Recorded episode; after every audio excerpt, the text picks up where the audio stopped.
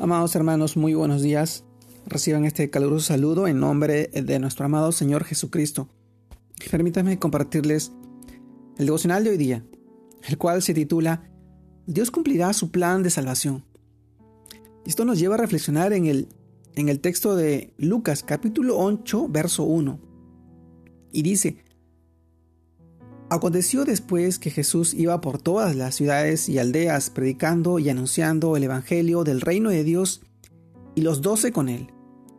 Lucas capítulo 8, verso 1. También leemos el libro de Isaías capítulo 61, verso del 6 y 9. Dice, y vosotros seréis llamados sacerdotes de Jehová, ministros de nuestro Dios. Seréis llamados, comeréis las riquezas de las naciones, y con su gloria seréis sublimes y la descendencia de ellos será conocida entre las naciones, y sus renuevos en medio de los pueblos, todos los que le vieren reconocerán que son linaje bendito de Jehová. Isaías capítulo 61 versos 6 y 9. Amados hermanos, Dios cumplirá su plan de salvación. Y esto nos hace reflexionar sobre, sobre estos, estos textos. Y con una pregunta empezamos. ¿Por qué Jesús escogió 12 discípulos? ¿Alguna vez se han preguntado? No sé si nos hemos hecho esta pregunta, pero debemos destacar que el evangelista Lucas repite la palabra 12 varias veces. Los estudiosos de la Biblia sugieren que fue intencionalmente que Jesús designó 12 discípulos para mostrar que estaba redimiendo a los 12 a las 12 tribus de Israel, a través de ellos al mundo entero. Amado hermano, Dios había hecho un llamado muy específico a su pueblo escogido, para que fueran los primeros en llevar el mensaje de salvación al mundo. Y prometió a través de las doce tribus de Israel que todas las naciones de la tierra serían benditas, siendo ellos la luz para el mundo. Pero Israel fracasó en su parte. Amados hermanos, Dios es fiel a sus promesas. Por eso envió a su amado Hijo Jesucristo a restaurar el llamado que le tocó a Israel para bendecir al mundo. Y por medio de sus doce discípulos se encargaría de anunciar el reino de Dios. Uno de los doce le falló. Recordarán a Judas Iscariote.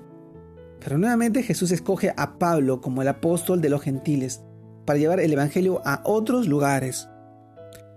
Amado hermano, hoy como iglesia nos corresponde seguir anunciando las buenas nuevas del reino de Dios. Pero tenemos que entender que muy a pesar de nosotros, si no lo hacemos, Dios cumplirá su plan de salvación. Sea o no lo hagamos, si somos un obstáculo para llevar a cabo la gran comisión, el Señor levantará a otros que estén dispuestos. Y recordemos cuando Jesús dijo que si era necesario que que las piedras hablaran, lo harían, porque nada detiene el propósito de Dios. Esto lo tenemos que tener muy en cuenta y esto nos hace recordar el pasaje de Lucas, capítulo 19, verso 40. Dice, Él respondió y les dijo, os digo que si estos callaran, las piedras clamarían. Ninguno de nosotros es indispensable, por eso reflexionamos si estamos llevando a cabo el llamado de Jesús llamado que Jesús nos hizo cuando nos escogió. Es el tiempo de proclamar el reino de Dios. Seamos esas piedras vivas que hemos sido edificados como casa espiritual y sacerdocio santo para presentar el Evangelio hasta lo último de la tierra. Recordemos lo que dice también en el libro de 1 Pedro capítulo 2 verso 9.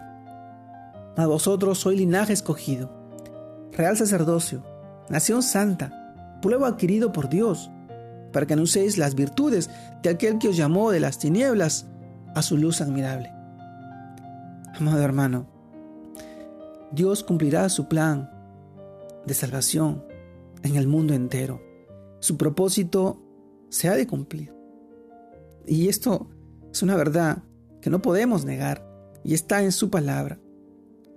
Las profecías se van a cumplir en el tiempo que Dios así lo permita. Dios es bueno, Dios es santo. Dios quiere que ninguno se pierda. Por eso Él alarga este tiempo para que muchos accedan a la salvación. Aunque algunos piensen que Dios lo da por tardanza, o que ya no se acuerda o se ha olvidado, Dios cumplirá su propósito. tarde o temprano.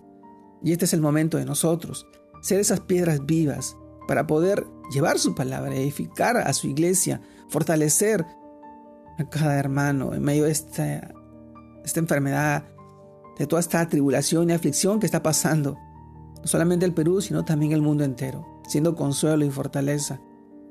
Y hoy es el tiempo, mi hermano hermano. Yo te animo a que tú puedas seguir creciendo, a que puedas fortalecerte de su palabra, en oración, en clamor, en meditación, en ayuno, en comunidad con cada uno de los hermanos, en tu iglesia, en tu corazón.